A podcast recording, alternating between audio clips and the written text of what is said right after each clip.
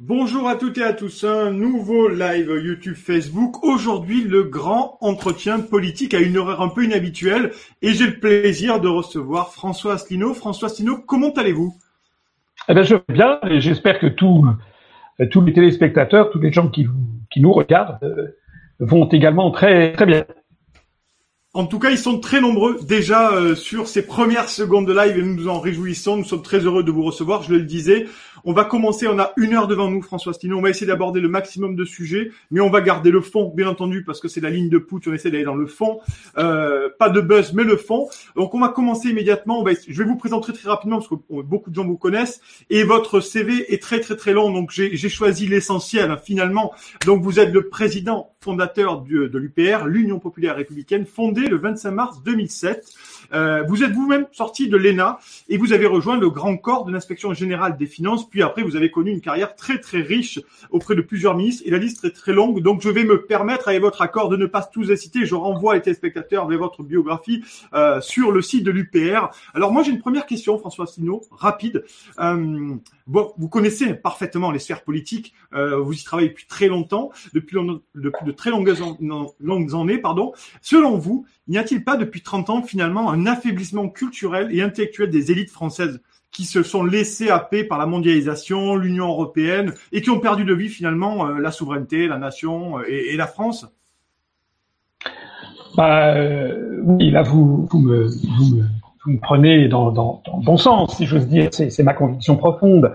ce que je pense, c'est que il s'est passé quelque chose au tournant des années, des années 90.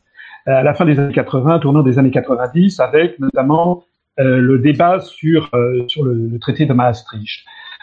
jusque, disons, je dirais même, en fait, on peut même faire monter ça plutôt aux années, aux années 80 avec l'apparition de, de, de, de Mitterrand. Jusqu'à la fin des années 70, il y avait la souveraineté nationale, l'indépendance nationale qui prévalait. On était dans la tradition gaulienne qui avait quand même continué, même si ça avait été un, peu, ça s'était, ça s'était délité un petit peu avec notamment la décision de Pompidou de faire entrer le Royaume-Uni euh, dans la communauté économique européenne, avec euh, Valéry Giscard d'Estaing qui était très européiste, on avait encore les outils essentiels de la souveraineté, on était dans le marché commun.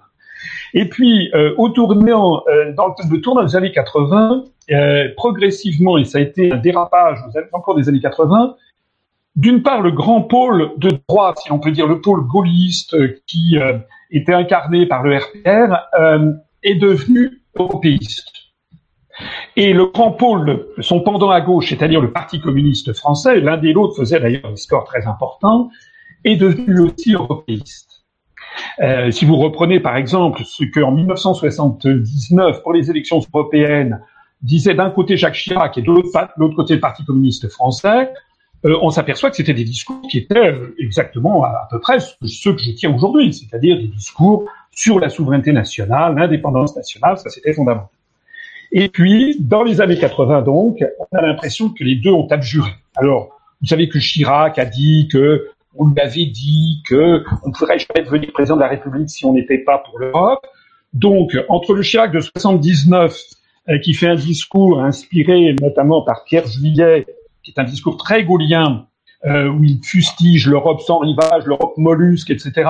Et puis le Jacques Chirac de 1986, qui devient le premier ministre de François Mitterrand de cohabitation.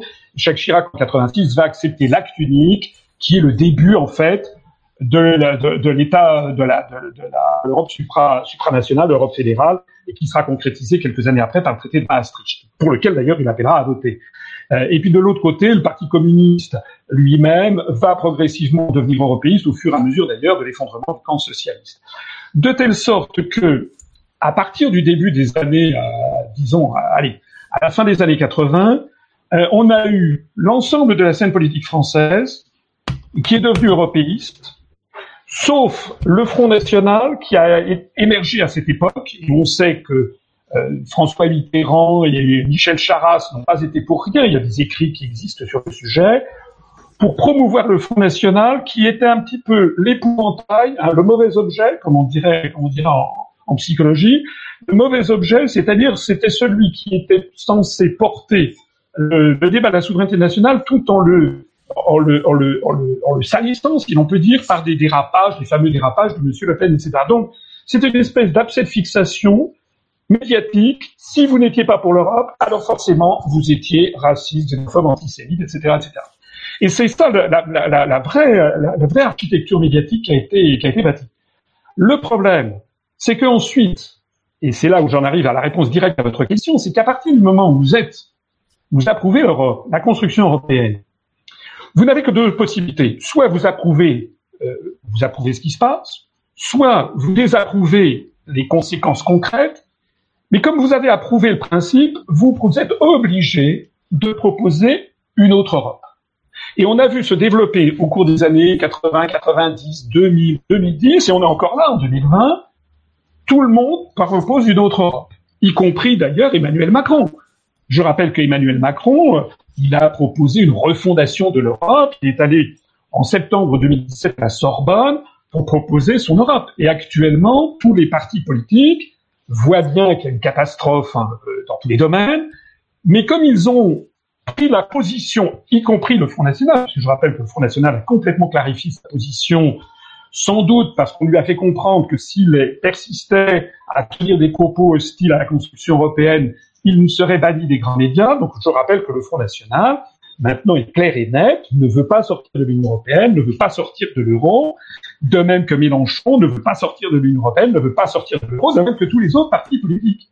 Mais à partir du moment où vous dites ça, vous en êtes réduit donc à proposer une autre Europe, mais le problème qu'il y a, c'est que cette autre Europe, c'est comme c'est comme l'Arlésienne.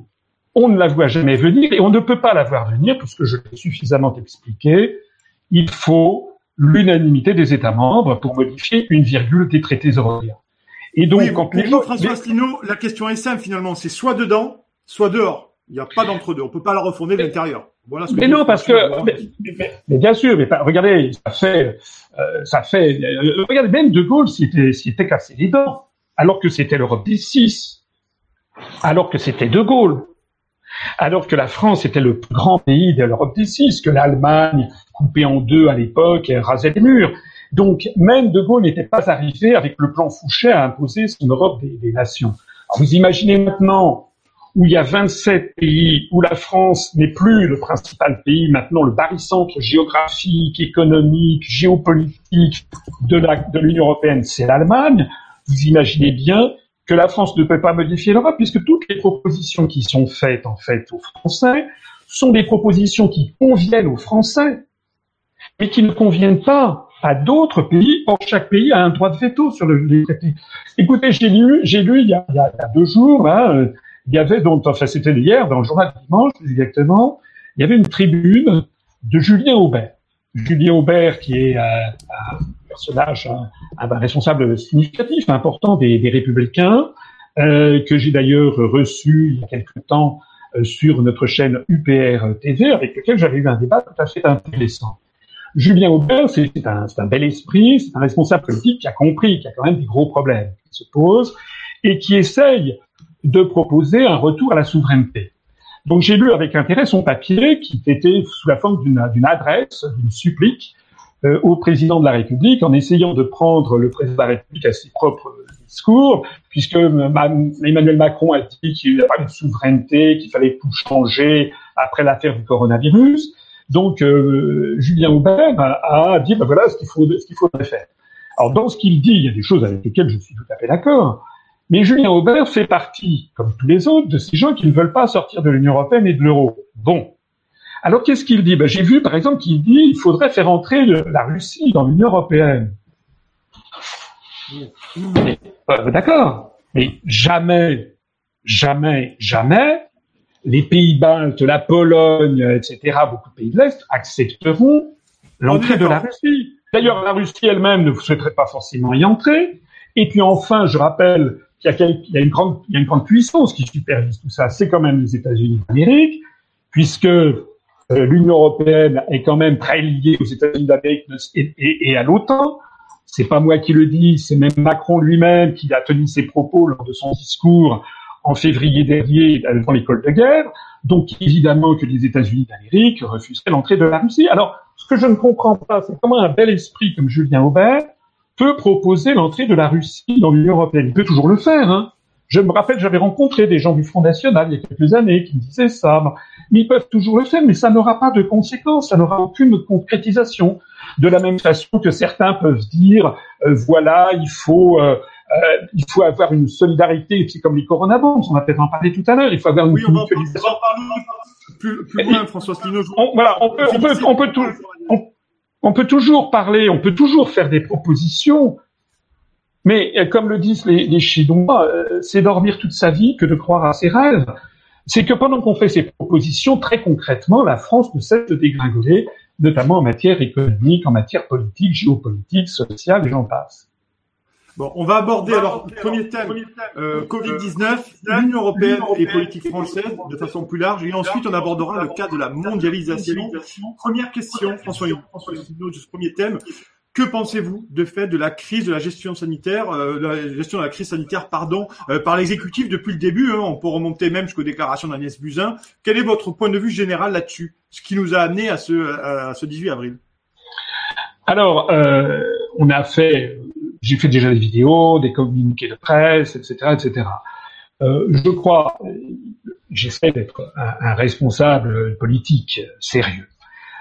C'est un fait absolument objectif que la gestion de Macron et de l'exécutif de cette affaire a été un désastre. Depuis, effectivement, le 11 janvier, Madame Buzyn, ministre de la Santé, a annoncé qu'elle avait prévenu le président de la République. Elle a annoncé qu'à la fin du mois, elle avait bien prévenu le Premier ministre euh, et tout son gouvernement. Or, ce qui se passe, c'est que, à l'évidence, il n'y a pas eu de stratégie qui a été définie à l'évidence, on a hésité au plus haut niveau de l'État entre les deux stratégies, qui étaient la stratégie, j'allais dire, extrême orientale du confinement, du port de masque, etc., et une stratégie beaucoup plus occidentale de laisser aller général, pas de masque, pas de frontières, etc., etc., euh, fondée sur une vague théorie qui est la théorie, enfin c'est pas une vague théorie, c'est une théorie scientifique sérieuse, mais fondée sur la théorie peut-être de l'immunité de groupe. C'est-à-dire en se disant, bon, ben oui, ben finalement, on va laisser 60-70% de la population attraper le coronavirus, et puis euh, au bout de 60% de la population, compte tenu de son taux de réplication, l'épidémie se, se, s'arrêtera d'elle. Voilà. Donc, euh, c'est d'ailleurs ce qu'avait dit très exactement Madame, Madame Merkel dans un premier temps. Donc, ce que je pense, c'est que l'exécutif, sans vouloir le dire trop ouvertement aux Français, a choisi cette première, cette, seconde théorie, la théorie de laisser infecter tout le monde parce que les gens développeraient une immunité. Euh, ils ont fait contre, comme on le dit, euh, ils ont fait aussi euh, de, nécessité, ils ont fait loi, c'est-à-dire que la réalité, c'est qu'ils ont découvert que la France était complètement démunie. Il y avait que, dire. Voilà, il y avait plus que, sanitaire, voilà. Il n'y avait pas assez de lits de réanimation, pas de respirateurs, très peu de masques. J'ai vu hier, on va y revenir si vous voulez bien, la conférence de presse d'Olivier Véran où il a annoncé qu'en mois de janvier, il y avait 117 millions de masques. Euh, voilà, donc il savait très bien qu'on pouvait pas 117 millions de masques, on pouvait pas répartir ça, à supposer d'ailleurs que ce nombre soit exact, on pouvait pas répartir ça, euh, comme c'est des masques qui ont une durée de vie très limitée, euh, il fallait, il fallait qu'on en a besoin de 5 millions, paraît-il, régulièrement. il y avait, chaque semaine, je crois, on ne pouvait pas répartir ça à toute la population. Donc il n'y avait pas assez de masques il n'y avait pas assez de cura, il n'y avait pas assez de benzodiazépine pour les, pour les, et de tous ces produits qui permettent de, de faire des sédations. Il n'y avait pas euh, assez de, de, de, lits de réanimation, il n'y avait pas euh, de masque de respirateur, il n'y avait pas de blouse, il n'y avait pas de gel hydroalcoolique, il n'y avait rien. Voilà. Alors, comme il y avait ça, ils, ont, se, ils sont dit, bon, on va laisser, on va choisir l'hypothèse de laisser, euh, s'infecter tout le monde.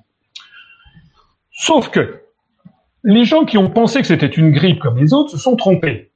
C'est vrai que ça, ça peut être assimilé à une grippe, mais à la différence de la grippe, le taux de contagiosité est supérieur, le délai d'incubation est beaucoup plus long, on peut avoir être asymptomatique pendant 7 jours, 8 jours, 10 jours même. Donc, pendant ce, délai où les gens sont asymptomatiques, c'est-à-dire n'ont aucun symptôme, ou post-symptomatiques, comme on dit, c'est-à-dire très peu de symptômes, ils peuvent infecter autour d'eux, alors qu'une grippe, au bout de deux jours, vous avez des symptômes.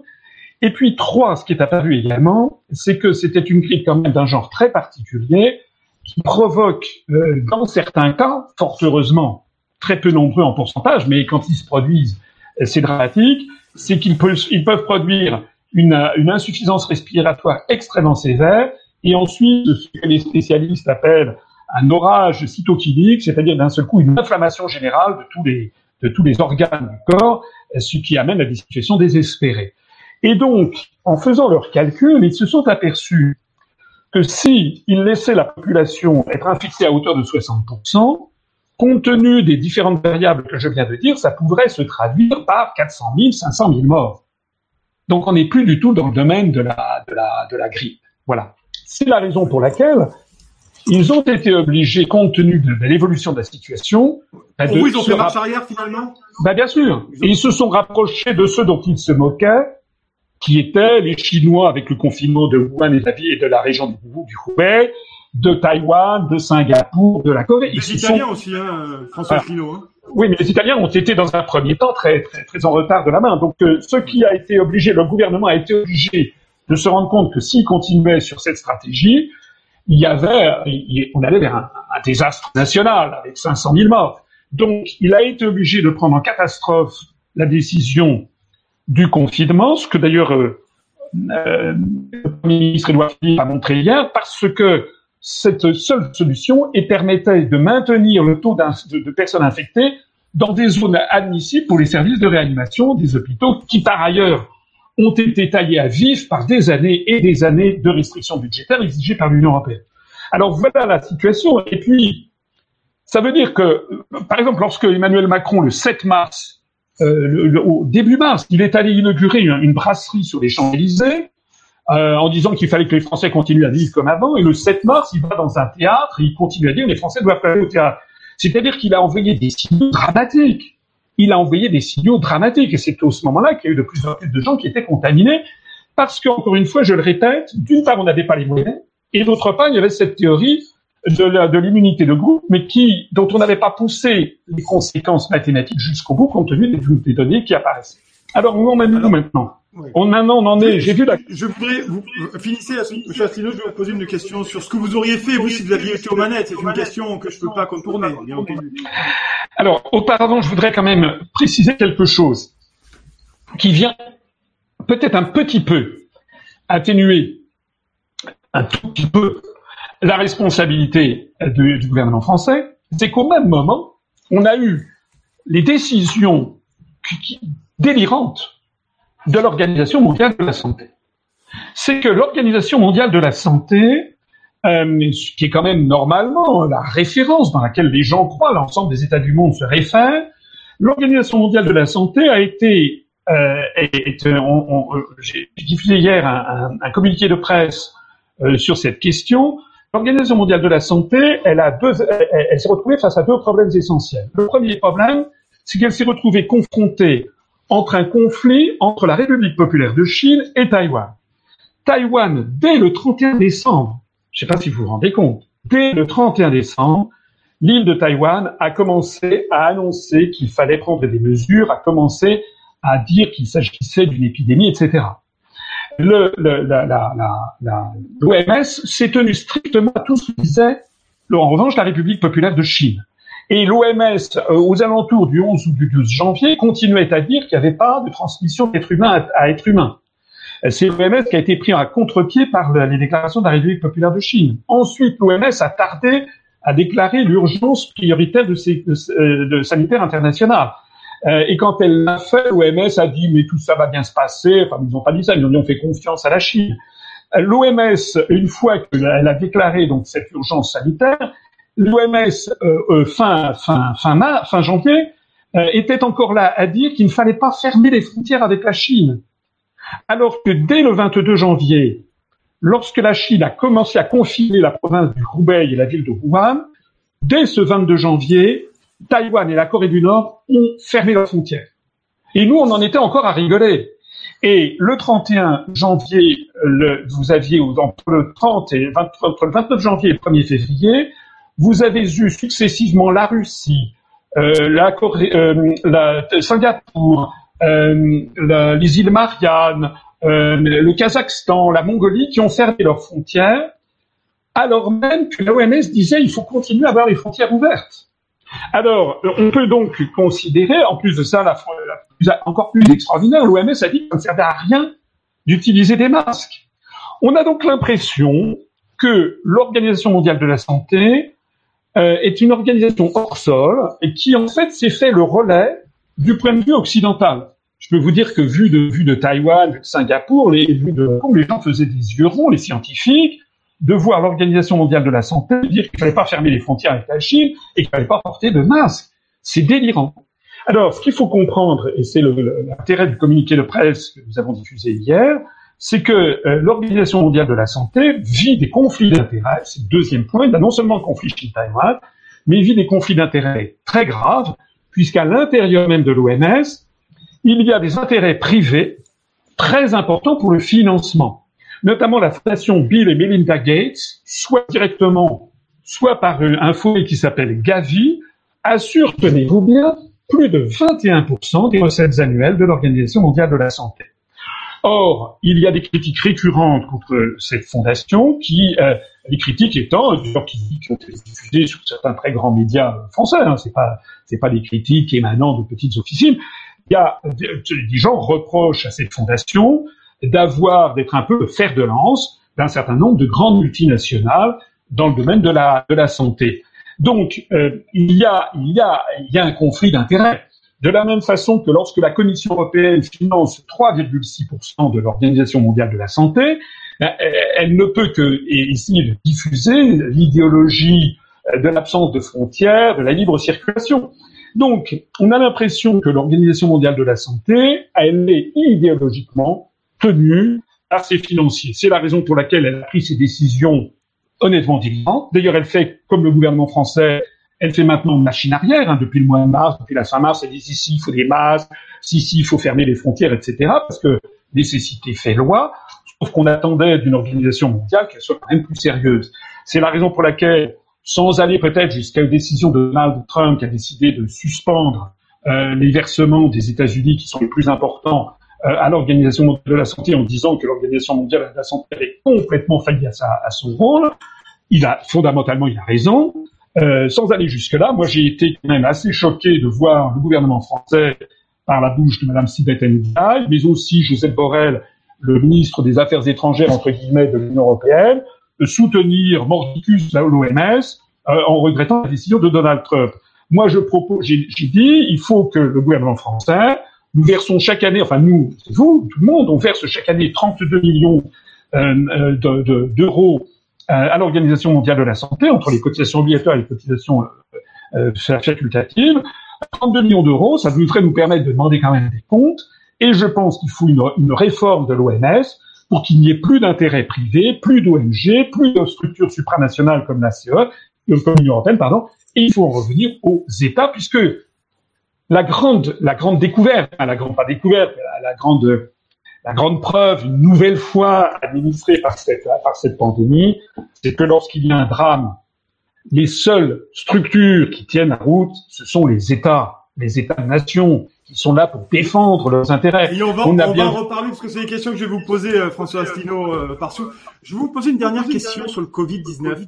Vous parliez dans une vidéo récente sur le site de l'UPR des laboratoires, du lobbying des laboratoires pharmaceutiques et d'ailleurs dans votre programme euh, en 2017, vous en parliez. Vous pouvez nous en dire quelques mots avant de passer euh, sur la partie très politique de l'entretien? Alors, euh, sur, euh, sur l'affaire de, de, des traitements du Covid-19, euh, là aussi, il y a un problème. Il y a un problème euh, qui a été aiguisé euh, d'une part par la personnalité haute en couleur du professeur Raoult sur cette fameuse affaire d'hydroxychloroquine et d'azithromycine, et d'autre part, on sait qu'il y, y, a un antagonisme structurel entre entre l'INSERM et puis l'Institut de, de, Méditerranée. On sait qu'il y a une opposition structurelle entre Madame Buzyn, Monsieur Lévy, qui était le président de et puis euh, le, professeur Raoul. Donc en France, il y a une espèce de guerre de religion qui s'est structurée là-dessus. Euh, c'est dommage parce que normalement, on devrait pouvoir débattre sérieusement de ces questions de, traitement. Euh, moi, j'ai fait des recherches, on va la publier, on va publier c'est très long à faire. En fait, le professeur Raoult a, du mérite, a, du mérite parce qu'il a apporté une voix dissidente. C'est normal que lorsqu'il y a quelque chose comme ça, chacun essaye d'apporter son débat. Et disons qu'il l'a fait peut-être de façon un petit peu starisée, qui a peut-être nuit de temps en temps à son propos. Il a mis en avant des, des, des, euh, des études qui scientifiquement ne tenaient pas beaucoup la route, mais de l'autre côté, on a affaire à des gens qui ont été financés, ou qui sont en partie financièrement, de grands laboratoires, euh, comme le laboratoire euh, AbbVie, comme le laboratoire Gilead Sciences, qui sont des laboratoires américains qui, eux, essaient de promouvoir euh, des antirétroviraux qui n'ont pas fait euh, la preuve de leur, de leur, de leur, de leur efficacité. moi, ce que j'ai découvert en allant rechercher la littérature scientifique existante, c'est que sur le sur le sur le actuel coronavirus, dont le terme scientifique c'est SRAS-CoV-2, c'est-à-dire syndrome respiratoire aigu sévère, coronavirus 2, le deuxième du nom. Évidemment, comme il a été identifié le 9 janvier, bah, les études, comment, il n'y en avait pas. Mais les scientifiques qui ont commencé à chercher là-dessus, les traitements, ils se sont, ils ont fait quoi? Ils se sont reportés sur les études qui existaient pour le SRAS-CoV-1, c'est-à-dire le fameux SRAS euh, qui était apparu en 2002. Et là, j'ai découvert que depuis 2004-2005, il y a des études très sérieuses qui ont été faites par les plus, euh, hautes institutions de recherche du monde, hein, que ce soit le CDC d'Atlanta, l'université euh, de, Leuven en, en Belgique, l'Institut de recherche médicale de Montréal, euh, donc on a euh, on, a des, gens qui sont quand même tout à fait euh, l'université de Pennsylvanie également et qui ont mis à jour dès dès 2004-2005 que l'hydroxychloroquine avait un effet inhibiteur sur le SRAS-CoV, le premier du nom, et en particulier un effet prophylactique, c'est-à-dire des essais in vitro en particulier, s'il y avait de l'hydroxychloroquine, eh bien, les cellules ne pouvaient pas être infectées, et si on s'était administré juste après l'infection, c'était très efficace. Et ces, études très très poussées hein, euh, ont montré que plus c'était administré tard, euh, quelques heures après, c'était déjà moins efficace, et quelques jours après, ça allait être encore moins, fallait augmenter considérablement les doses. C'est là-dessus que, normalement, les, les, chercheurs ont débuté. Et c'est, je pense, ce qu'ont fait les chercheurs chinois de la, de de qui a été diffusée le 17 février par l'université de, de Tsingtao, en Chine, où des chercheurs chinois ont fait une étude avec de l'hydroxychloroquine. Pourquoi est-ce qu'ils l'ont fait? Parce que tout simplement, ils ont regardé la littérature existante et ils se sont dit, ça, a marché in vitro pour le premier SRAS. Ce nouveau SRAS, il est de même sous-genre, hein, il est même sous-genre du point de vue du génome que le premier SRAS. Euh, c'est 80%, je crois, à peu près. C'est pas sûr que ça marche, donc on va essayer sur ce SRAS-CoV-2. Et donc, ils ont fait cette étude précipité sans doute, mais enfin avec des essais cliniques, il y avait quand même 10 hôpitaux et 100 patients qui ont été mis. Et il y a eu une étude du 17 février chinoise qui a conclu à l'efficacité. C'est là-dessus que s'est greffé le professeur Raoult. Il a cité l'étude chinoise, mais ce que je pense qu'il a eu tort de, ne pas faire, euh, c'est qu'il euh, n'a pas cité, pas plus que les Chinois, ils n'ont pas cité ce substrat scientifique qui existait en 2004-2005, et c'est dommage, et c'est ce que nous, nous allons apporter au débat. Alors moi, là-dedans, ben, je suis comme tout le monde, j'espère qu'il va y avoir le traitement qui va être trouvé. Mais c'est un, c'est un virus sur lequel on a quand même encore beaucoup d'incertitudes. Il y a quand même d'ailleurs une incertitude vraiment fondamentale. Est-ce qu'il procure une immunité ou pas? Parce que s'il ne procure pas d'immunité, le raisonnement de tout à l'heure sur l'immunité de groupe tombe. Il est possible aussi qu'il procure une immunité qui soit euh, qui soit fugitive, qui ne dure que, que, que six mois. Euh, voilà. Donc euh, tout ce qui fait que le débat en France s'est enflammé d'une façon que je pense pas raisonnable. Et d'ailleurs, si on en tirait les conséquences qui existaient sur les études de 2004-2005, les conséquences qui auraient dû être tirées, c'était que, en fait, on aurait dû plus utiliser. Je ne suis pas médecin, hein, moi je lis, j'ai lu les études et j'ai lu les conclusions de ces études. On aurait dû essayer d'administrer euh, la nidakine ou, ces, médicaments euh, de façon prophylactique aux personnes soignantes, comme s'ils partaient en zone impaludée. Voilà, c'est-à-dire pour essayer d'être d'être empêché dans le dans le dans, la comment dirais-je dans l'infection. Alors aujourd'hui, on a eu ce débat euh, sur le fait discovery qui est piloté par d'ailleurs Madame Ader qu'on voyait hier à, côté de Monsieur Véran et de Monsieur et Philippe, euh, qui est une professeure tout à fait respectée, mais dont il se trouve qu'effectivement elle a déclaré des intérêts, elle a été euh, notamment, elle a reçu, c'est pas des financements énormes, elle a reçu des financements de Gilead Sciences, qui est ce laboratoire américain qui, euh, euh, notamment, fabrique ce remdesivir qui fait partie de l'essai euh, Discovery, mais ce, ce et, qui pourrait avoir de l'effet dans les phases terminales de la, maladie. Et donc il y a eu cette nouvelle polémique qui s'est greffée sur le reste, c'est que cet effet, euh, cet effet Discovery, cet effet Discovery n'avait pas prévu d'utiliser le, cocktail hydrochloroquine plus euh, l'azithromycine, parce que c'est très important cet antibiotique, compte tenu du fait, je le disais tout à l'heure, que la maladie évolue vers une inflammation générale. Et quand il y a une inflammation générale, ben, la, la, la c'est terminé, ça ne sert à rien. Ce sont éventuellement des antibiotiques euh, qu'il faut, qu'il faut D'où ces rebondissements qui ont fait que l'opinion publique, c'est quand même des sujets scientifiques calés. Moi, je ne suis pas médecin, j'ai essayé de me documenter, comment dirais-je, en, honnête homme qui essaie de comprendre ce qui se passe. Euh, on a, euh, on a le sentiment qu'il y a derrière tout ça euh, qu'il y avait des décisions qui étaient entachées de conflits d'intérêts, un peu comme pour l'OMS. Voilà. Euh, un peu comme pour l'OMS, il faudrait normalement. D'ailleurs, on peut se poser la question de savoir euh, comment se fait, comment ont été choisis les, les, les membres, par exemple, qui pilotent l'essai Discovery, pourquoi l'essai Discovery a été contraint, si j'ai bien compris, par la, la, présidence de la République elle-même, par Macron, qui a exigé que l'essai soit étendu euh, à l'hydrochloroquine, mais ils l'ont mis à un stade où tout le monde sait que ça ne marchait pas. Donc il y a eu toutes ces arrière-pensées. J'ai l'impression que la polémique est un petit peu en train de, de retomber. Il faudrait revenir en fait à, à, à la science. Euh, et je pense que voilà, il faut en revenir à la science. Et moi, ce que j'aimerais, c'est que l'on m'explique pourquoi on n'a pas mis sur la table ce que nous, nous allons faire, euh, toutes ces études qui ont été faites en 2004-2005. Alors certes, sur un premier euh, SARS-CoV-1, qui n'est pas exactement le même que l'actuel, donc peut-être que euh, ce qui a été trouvé pour le SARS-CoV-1 ne s'applique pas, mais euh, ça aurait été bien de le mettre sur la table parce que ça aurait donné du crédit. Toutes les questions sont posées, François J'aimerais qu'on avance sur l'Union européenne, si ça vous dérange pas parce qu'il y a, beaucoup de choses à dire. Je, je vous sais intarissable sur tous ces sujets, mais je voudrais vous avoir sur cette question. Première question, franche, hein. comment jugez-vous l'action sur le plan sanitaire, je dis bien sur le plan sanitaire, de l'Union européenne depuis le début de la crise du Covid-19, François Asselineau? Bah, écoutez, comme tout le monde, c'est un désastre. Elle, elle est nulle. C'est-à-dire que chacun est revenu euh, sur son précaré. Alors j'ai vu hier Olivier Véran a essayé de souligner la solidarité européenne. Bon, euh, il, y a, il, y a, eu 178 personnes, d'après ce que j'ai vu dans son graphique, 178 malades qui ont été transférés dans trois pays européens. Bon, c'est bien, mais euh, au passage, c'est quoi les trois pays qu'il a cités? Ou quatre pays Je crois que c'était l'Allemagne, le Luxembourg, l'Autriche et la Suisse. Mais la Suisse n'est pas dans l'Union européenne. Donc c'est une coopération internationale. Donc c'est des échanges internationaux, c'est des accords internationaux. Il faut quand même. selon vous, ça aurait pu se faire sans l'Union européenne, quoi. La meilleure preuve, c'est la meilleure preuve, la meilleure preuve, c'est qu'on a envoyé des malades en Suisse. Donc on introduit l'idée, nous, quand, quand nous on dit, quand je dis qu'il faut sortir de l'Union européenne, on n'a jamais dit qu'on allait se barricader du reste du monde. Au contraire, nous, on veut retrouver notre rayonnement mondial. Regardez le Royaume-Uni. Le Royaume-Uni, avec euh, s'est barricadé du reste du monde Alors oui, maintenant, oui, comme tout le monde, avec, avec le coronavirus, mais le Royaume-Uni a, développé des échanges et compte développer des échanges avec le monde entier.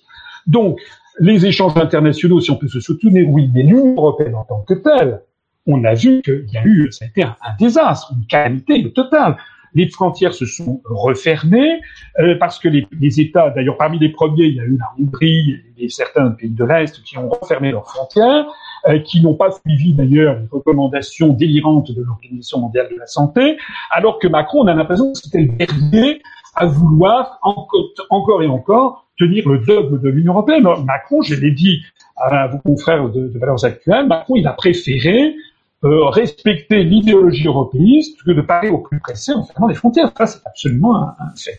Oui, c'est les derniers finalement qui a fermé, hein, Emmanuel Macron. Voilà. Et encore, on ne sait pas trop s'il a fermé. L'Italie, on ne sait pas.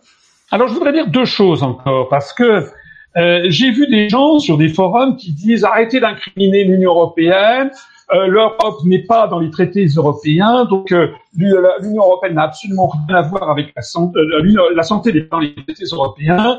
Donc en fait, vous critiquez l'Union européenne, c'est exagéré, c'est pas, pas normal.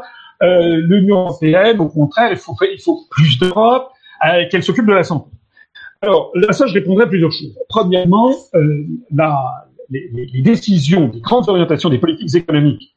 Quand on a demandé à l'État Et je crois même qu'il y avait un journal d'humanité qui avait sorti Là, vous un parlez des gopés, hein, François Asselineau. Voilà. Les gopés, ça revient souvent, Voilà. cette question. Voilà, ben, euh, et c'est pas moi qui le dis là, en l'espèce, c'est euh, c'est, euh, le journal L'Humanité qui a cité, je crois, des, un, un propos de- d'un député allemand euh, du groupe la France Insoumise qui a fait remarquer que il a retrouvé 63 ou 70, je ne sais plus, euh, injonction de la Commission européenne de réduire le budget dans, les hôpitaux. Donc, euh, euh, si, la France s'est retrouvée autant dépourvue dans tous les domaines, en, matière notamment de, de lit, euh, de réanimation, etc., comme l'Italie, c'est parce que nous avons été contraints par les contraintes budgétaires et contraints davantage que l'Allemagne, puisque l'Allemagne est bénéficiaire de l'euro alors que les pays du Sud sont très, très, très, euh, ben, comment dirais-je, euh, euh, euh, comment dirais-je, handicapés par l'euro. Ils ont des déficits. Il faut donc qu'ils réduisent, réduisent leurs dépenses. Donc ça, c'est un impact direct sur l'état de délabrement du service public et de l'hôpital public. On va dire que je découvre ce sujet. Je l'avais annoncé depuis des années, en particulier pendant l'élection présidentielle, la campagne présidentielle en 2017, j'avais tiré la sonnette d'alarme sur le fait que les prédictions budgétaires imposées par, par Bruxelles étaient en train de détruire l'hôpital public. Donc ça, c'est le premier impact que je voudrais. Le deuxième impact, c'est que je suis allé à la recherche de la littérature et j'ai découvert qu'il y a quand même des efforts qui remontent à loin, hein, qui remontent à, des, efforts de coordination en matière de santé au sein de l'Union européenne. Là aussi, je vais publier dans quelques, jours. Euh, on, si on vient, vous avez des, plans, des programmes. Le premier remonte à 2003 euh, de coordination en matière de santé au sein de l'Union européenne pour faire face justement à des crises sanitaires. Parce que l'Union européenne, elle se mêle parfois, souvent d'ailleurs, de choses qui ne sont pas directement dans les traités. Hein. Elle attrait à elle toute une série de, de sujets. Donc force est de constater que lorsqu'on le relit le plan de 2003, par exemple, euh, sur la coordination européenne en matière de santé, il y a de quoi, excusez-moi, de quoi rire jaune ou de grincer les dents, parce que le moins qu'on puisse dire, c'est que ça n'a pas tout marché. Et puis encore un troisième sujet sur lequel je suis en train de m'intéresser, c'est que il y a euh, des efforts de coordination et même des efforts de normalisation qui ont été pris par l'Union européenne, notamment pour ce qu'ils appellent les EPI, c'est-à-dire les équipements euh, de, euh, de, de protection individuelle dans le domaine de la santé, dans le domaine du professionnel, etc. Et donc, vous avez des directives depuis 1989 qui se sont succédées, et la dernière étant, je crois, en 2016, pour avoir une harmonisation au niveau européen des, des, des- de ces équipements prioritaires, euh, excusez-moi, de ces équipements de protection individuelle, EPI. Notamment, par exemple, sur les masques de protection, il doit y avoir l'inscription CE, par exemple, sur les FFP2, ces fameux masques dont on parle beaucoup. Or, j'ai Donc, on ne vu... voit pas, on ne voit pas les stocks, euh, François. Mais oui, mais ce que j'ai vu, c'est que il y a, il y a un petit problème. Quand vous demandez à Madame Bachelot, elle avait constitué des masques. Il y en avait, un, je sais pas, un milliard, euh, presque deux milliards avec les. Bon. Quand vous demandez à Xavier Bertrand, il assure qu'en 2011-2012, il y avait toujours autant de masques. Quand vous demandez à- ensuite à Marisol Touraine, ils ont fait leur déclaration. Elle dit qu'en 2016, eh ben, il y avait, euh, elle avait plus de, plus de 750 millions de, de masques. Voilà, c'est ce qu'elle a dit. Donc, c'est c'est finalement depuis Emmanuel Macron qu'il n'y a pas de masque. Alors, qu'est-ce qui s'est passé entre Madame Marisol Touraine et maintenant Moi, je ne, sais pas, je suis en train de mener mon enquête, mais une piste que je suis en train de rechercher, c'est que la même chose s'est produite pas au même moment, semble-t-il, à peu près dans les mêmes périodes en Belgique, c'est que moi j'ai vu un vote du Parlement européen, et, qui, euh, pour notamment ces nouveaux, nouveaux règlements sur, sur les EPI, et qui, euh, dans plusieurs articles, disait que il fallait l'objectif c'est d'assurer le libre marché, la libre circulation. C'est toujours l'obsession. Hein. L'obsession c'est pas d'assurer la, la c'est l'obsession c'est qu'il n'y ait pas d'entrave au marché. Eh bien, j'ai vu dans plusieurs articles qui disent que ne peuvent être mis sur le marché, ne peuvent être distribués que les masques qui désormais respectent cette nouvelle réglementation de 2016-2017. Donc moi j'aimerais savoir, parce que là il y a un sujet à creuser, est-ce que par hasard la mise au pilon de tous ces masques n'aurait pas été faite pour respecter ces réglementations, cette réglementation européenne qui visait à une nouvelle harmonisation et qui disait, vous avez trucs qui étaient en il faut, il faut les balancer. Alors si c'est ça, on comprendrait pourquoi il y a cette espèce de flou artistique, comment on passe? Madame Marisol Touraine parle de 715 millions, 750 millions de masques FFP2, comment on passe à 117 millions, ce que nous annonce Monsieur, euh, Monsieur Philippe euh, hier. C'est une piste c'est une piste de travail. En tout cas, vous devez être content. Du côté politique, l'Union européenne, l'Eurogroupe s'est réuni et Bruno Le Maire, on l'a vu lever les points de arriver à un accord. Non, je ne peux pas dire que je suis content. la, situation, la situation, elle est, elle est tragique. Je connais quand même euh, autour de moi quelques personnes euh, qui ont perdu un proche euh, avec cette affaire. Hein. Donc c'est, c'est quand même, c'est quand même tragique. C'est quand même tragique.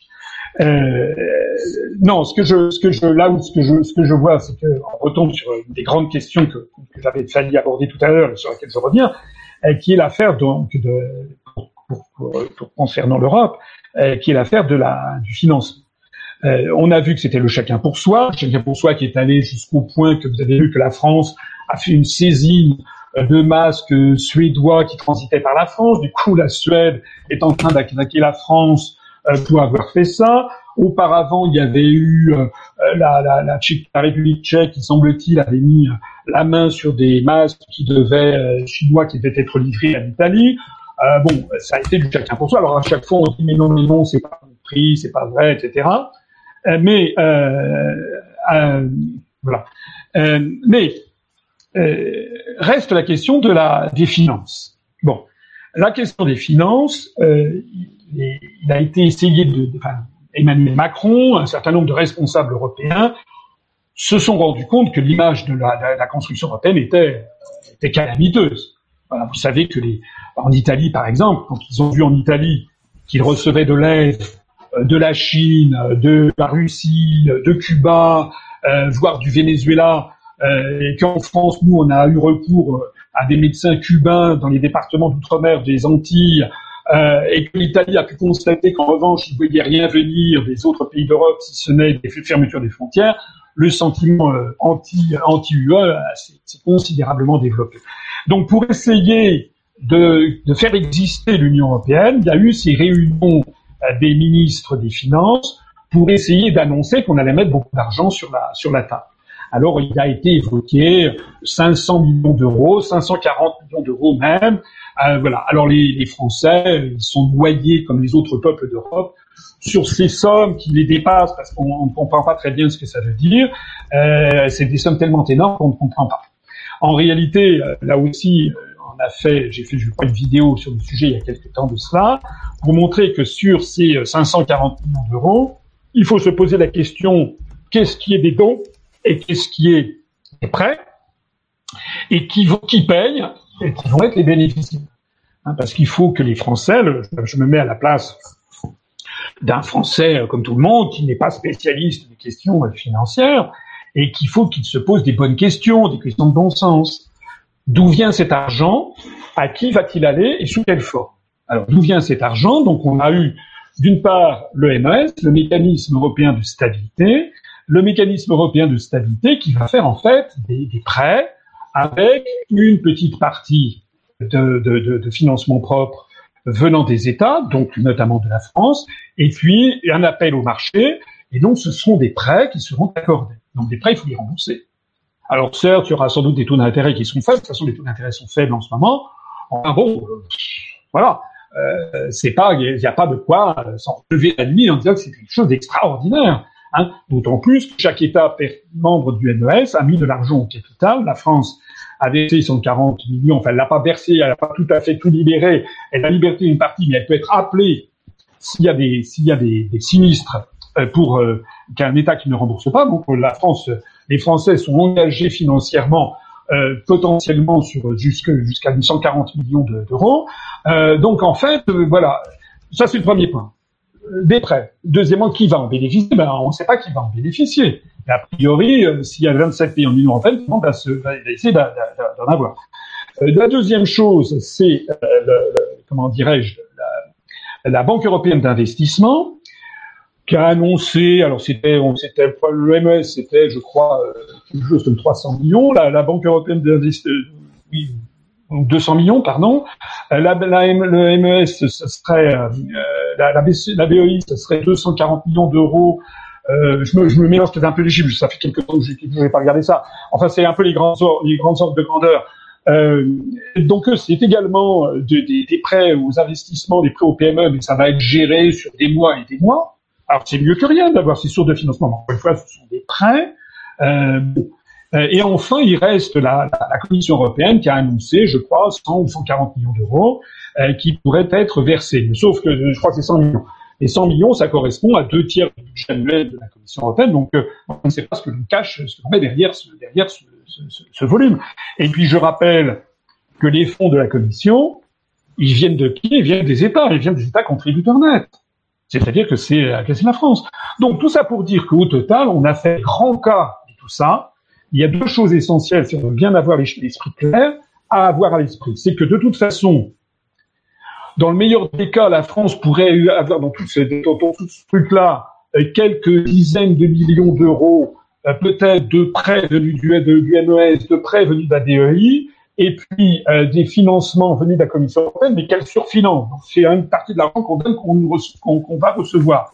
Donc c'est vraiment pas un cadeau. François Asselineau, François attendez, attendez, oui, oui. Allez je voudrais terminer simplement. Vous pouvez couper, couper votre, euh, votre le micro sur votre sur votre ordinateur parce que j'ai beaucoup de commentaires. Il y a un écho. Un écho.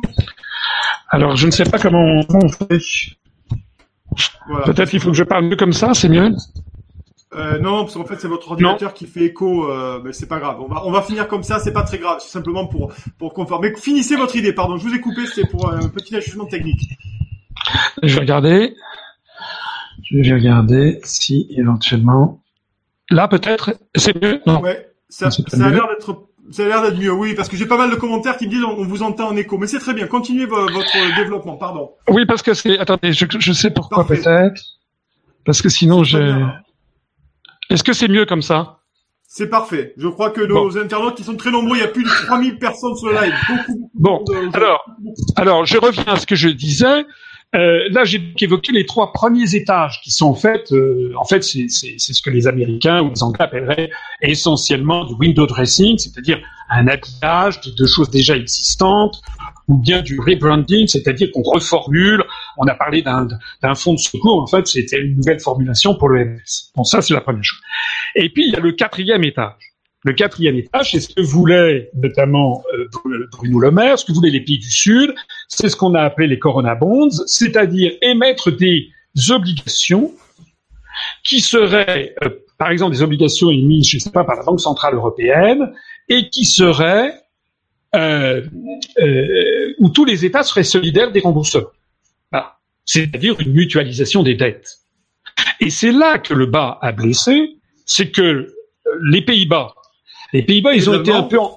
voilà, les Pays-Bas, ils, ont été un peu envoyés en, estafette, comme on dirait. Oui, oui, oui, oui en, première ligne. Ouais, en première, ligne. Mais derrière les, derrière les Néerlandais, vous aviez les Finlandais, les Luxembourgeois, et vous aviez surtout les Allemands, et peut-être aussi les Autrichiens, enfin un certain nombre de pays qui, pour rien au monde, ne veulent la mutualisation des dettes.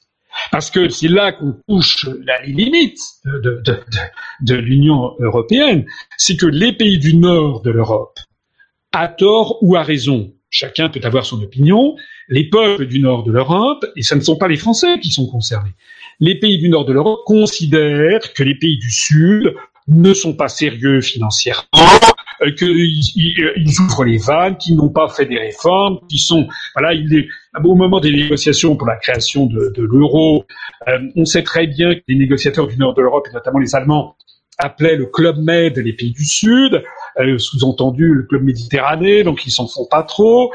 Et ils avaient des mots qui étaient pas très agréables. Ils les appelaient également les pigs, ce qui veut dire porc en anglais, pour Portugal, Italie, Greece, Spain. Euh, ils avaient aussi les gypsies, je veux dire les les Michel euh, de façon péjorative, avec Greece, Italie, Portugal, Spain Irlande. Bon, il y a, tout ce genre, il y a toute cette arrière-pensée. Et euh, toutes, toutes les élites allemandes, néerlandaises, mais pas seulement les élites.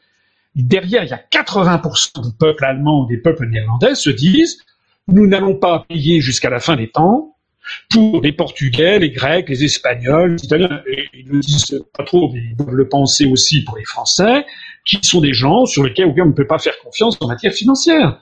Et donc, en fait, Monsieur Bruno Le Maire et tous les pays du Sud se sont cassés les dents sur cette affaire de Corona Bonds. Et cette affaire-là témoigne d'ailleurs que de toute façon, l'euro finira par exploser, puisque pour que la monnaie européenne soit viable sur long terme, sur très très long terme, il faut obligatoirement qu'il y ait une solidarité définitive financière entre les peuples d'Europe qui utilisent cette monnaie. Or, les peuples du Nord ne le veulent pas et ne le voudront pas.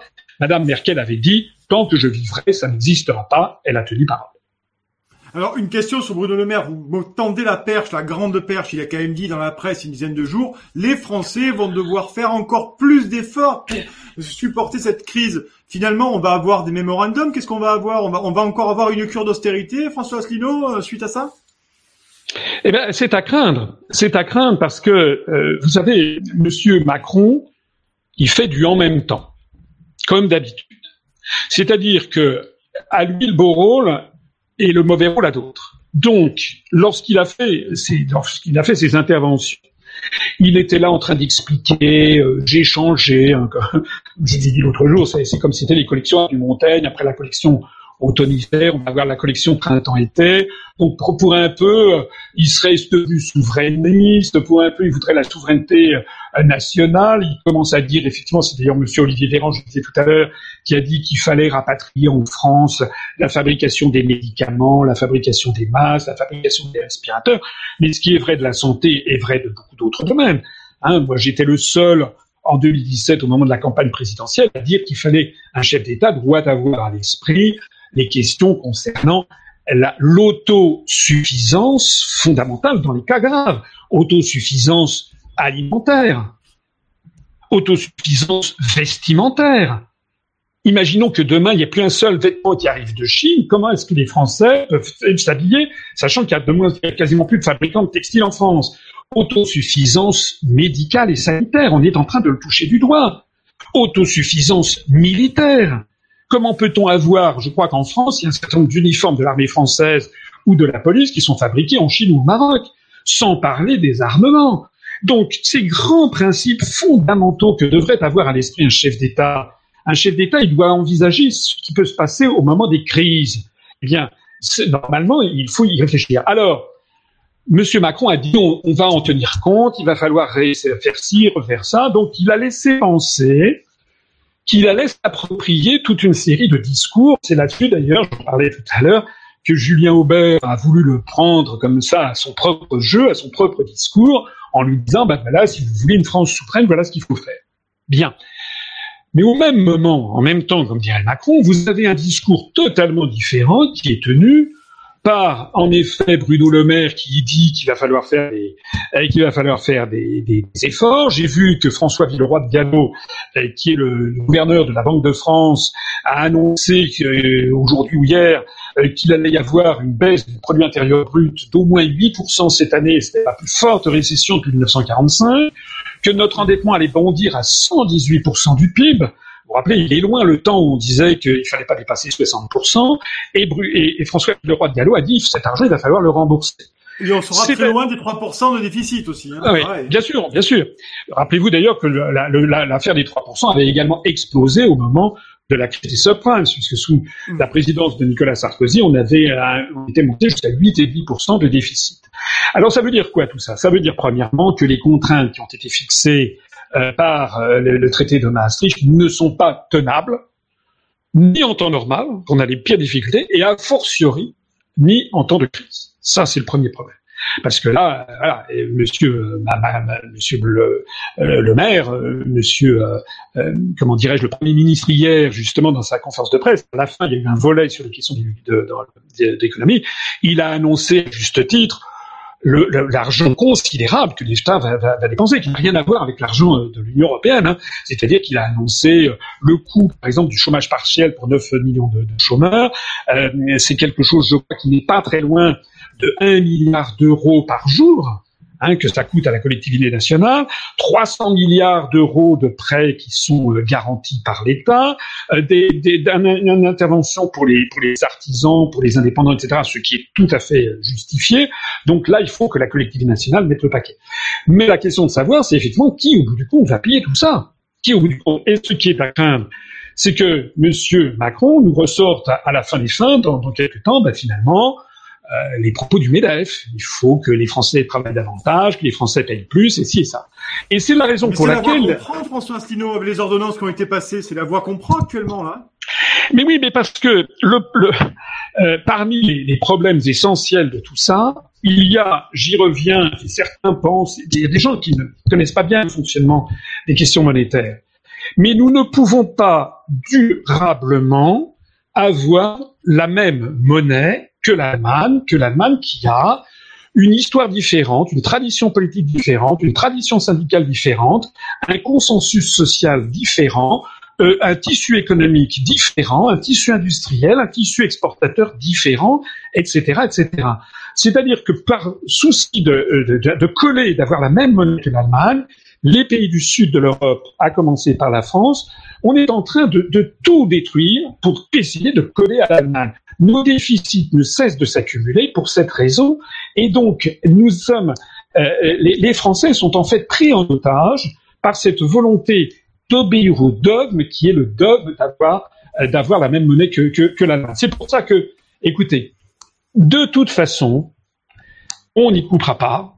Nous, on, les Français, n'y couperont pas, les Italiens non plus. De toute façon, le, la question de notre appartenance à la zone euro, à l'euro et ah ben. également à l'Union européenne va se poser. Voilà la question que j'allais vous poser ça craque de partout, vous le dites vous-même, on le voit nous aussi qu'en tant que journalistes et citoyens. Est-ce qu'à un moment donné, Emmanuel Macron, sent qu'il est en fébrile hein, sur ces questions-là, est-ce qu'il faudrait pas finalement, pour apaiser le climat social, poser la question de notre appartenance, un référendum, poser notre, la, question de l'appartenance à l'Union européenne aux Français à la sortie de la crise, début septembre par exemple, pour une fois alors, là, vous, vous, vous, allez évidemment dans, dans, mon sens. Ça fait plus de 13 ans. Je vous pose la question, hein, monsieur Asselineau. Moi, je pose la ça, question. Fait plus de, ça, fait plus de, ça fait plus de 13 ans et que j'ai construit à partir de rien un parti politique pour dire en fait toujours la même chose avec des analyses de plus en plus détaillées dans de plus en plus de domaines, avec un programme qui touche à de très nombreux secteurs, parce qu'il y a des gens des, opposants qui pensent, euh, qui répètent comme ça que nous n'avons aucun programme, que d'espèce d'une espèce de lubie de sortir de l'Union européenne. Non, non, la sortie de l'Union européenne et de l'euro, c'est autant, ça ne sont pas des objectifs en soi, ce sont des moyens, des moyens pour rétablir la souveraineté de la France, c'est-à-dire notre démocratie, notre niveau de vie, rétablir les, les, fonda les fondamentaux qui sont l'autosuffisance alimentaire, l'autosuffisance sanitaire, l'autosuffisance vestimentaire, l'autosuffisance militaire ce qui ne veut pas dire se couper du reste du monde, mais ça veut dire parer à ces cas de, de crise. Alors, je l'ai proposé, vous le savez. Vous savez aussi que euh, j'ai réuni euh, dans, euh, le 31 janvier dernier plusieurs responsables politiques. Euh, il ne s'agissait pas d'une alliance, il s'agissait d'une réunion où il y avait, euh, c'était pas une réunion UPA, c'était nous qui avions organisé, mais il se trouve qu'on avait, on a plus d'adhérents euh, et, et, et, sans doute plus de moyens financiers grâce au nombre de nos adhérents, de nos donateurs. Mais on avait fait une réunion où les partisans du, enfin ceux qui se félicitaient du Brexit se sont réunis pour fêter la sortie du Royaume-Uni de, de l'Union européenne le 31 janvier dernier. Je rappelle qu'il y avait M. Dupont-Aignan qui est venu, il y avait M. Philippot, il y avait M.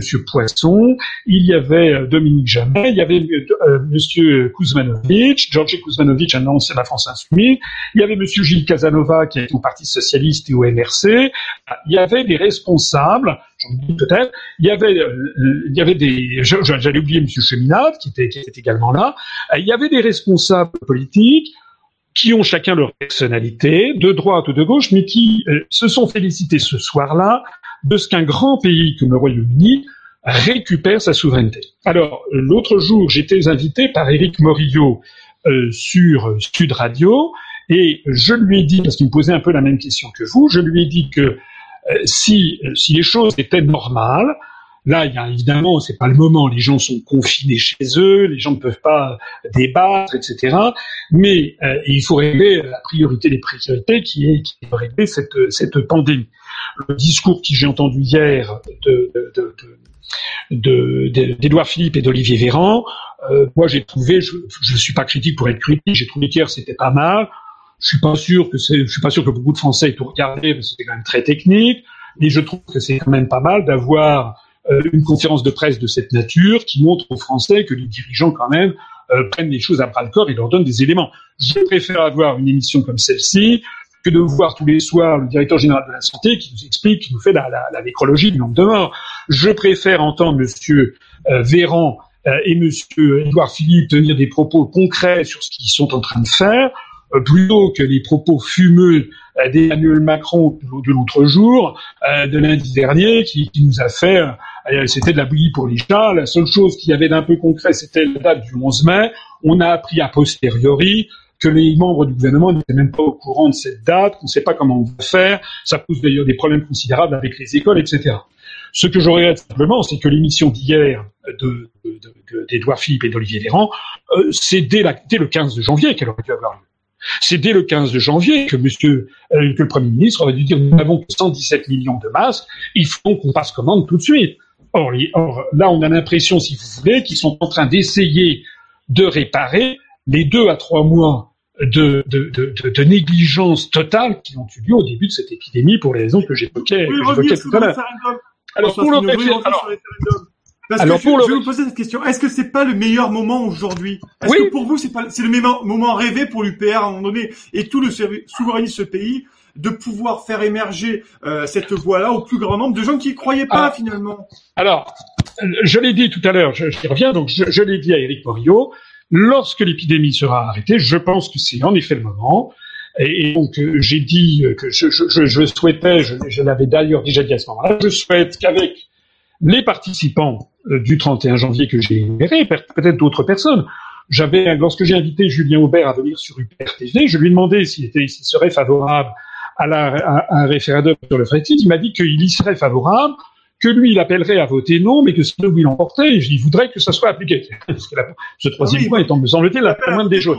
Enfin, oui, oui, il est favorable quand même. Je crois ah savoir que j'avais entendu également M. Catenins à la France Insoumise, qui est favorable aussi, qui avait dit d'ailleurs, je crois, un propos un peu du même genre, où moi j'appellerais peut-être à voter non. Enfin, il était favorable.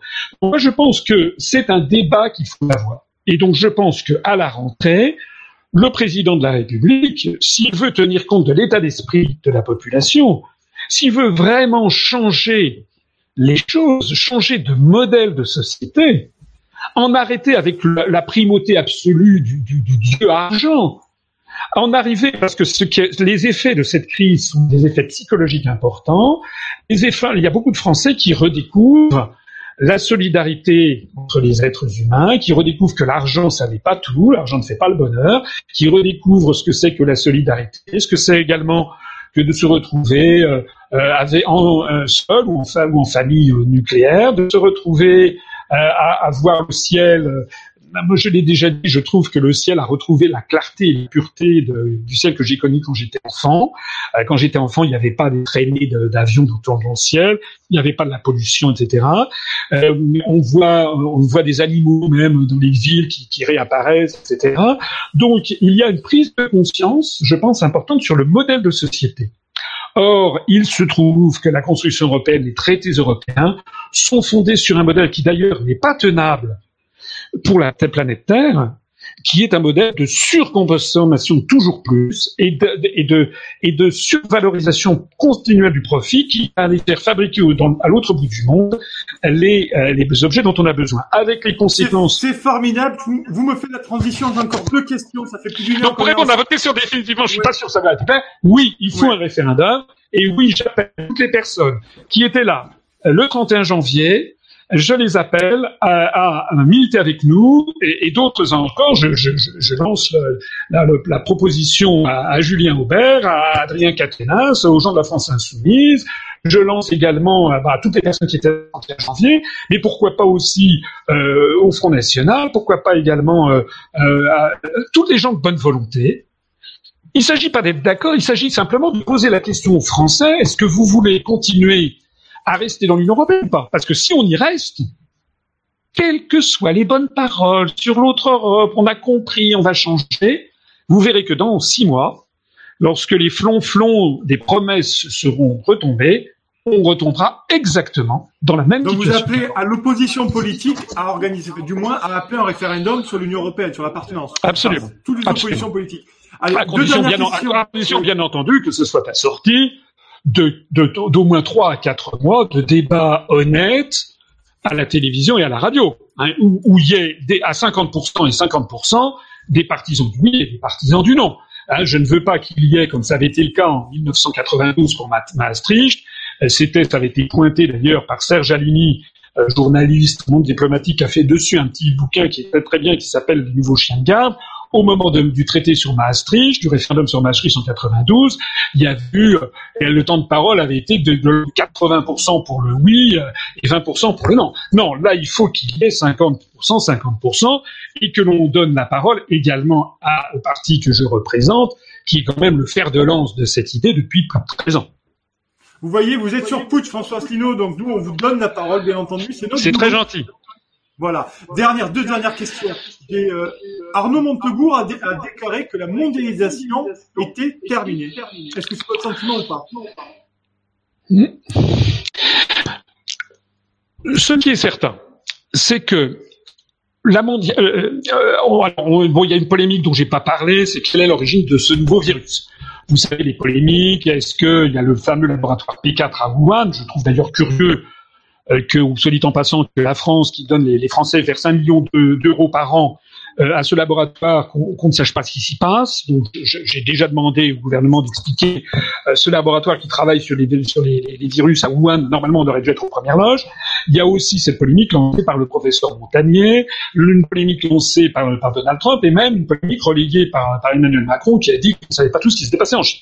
Mais je pense, mis à part cette polémique, il est un fait que l'apparition des nouveaux virus et des nouvelles épidémies découle de la, de la, la réduction drastique de l'habitat sauvage d'un certain nombre d'espèces animales. Euh, on a publié, euh, notre, nous avons un responsable, le père Jérôme Yanez, qui a publié il y a deux jours euh, sur notre site internet un article qui fait un dossier même très très bien fait, qui fait le point sur sur ça. Alors là, on incrimine un pangolin, des chauves-souris qui est les virus passés par un pangolin, par des serpents, etc. Donc certes, il y a les, ce qu'on appelle des marchés humides en Chine qui ont jouer un rôle, mais on sait qu'à travers le monde, que ce soit en Chine, que ce soit euh, en Afrique, que ce soit en Amérique du Sud, la réduction dramatique euh, des habitats naturels euh, des, des, des espèces sauvages joue un rôle dans ça ça n'est qu'un des éléments du problème, des effets dévastateurs de la mondialisation. Euh, on ne peut pas faire fabriquer tout l'Occident, on ne peut pas faire fabriquer à l'autre bout du monde euh, des masques sans qu'il y ait euh, un impact.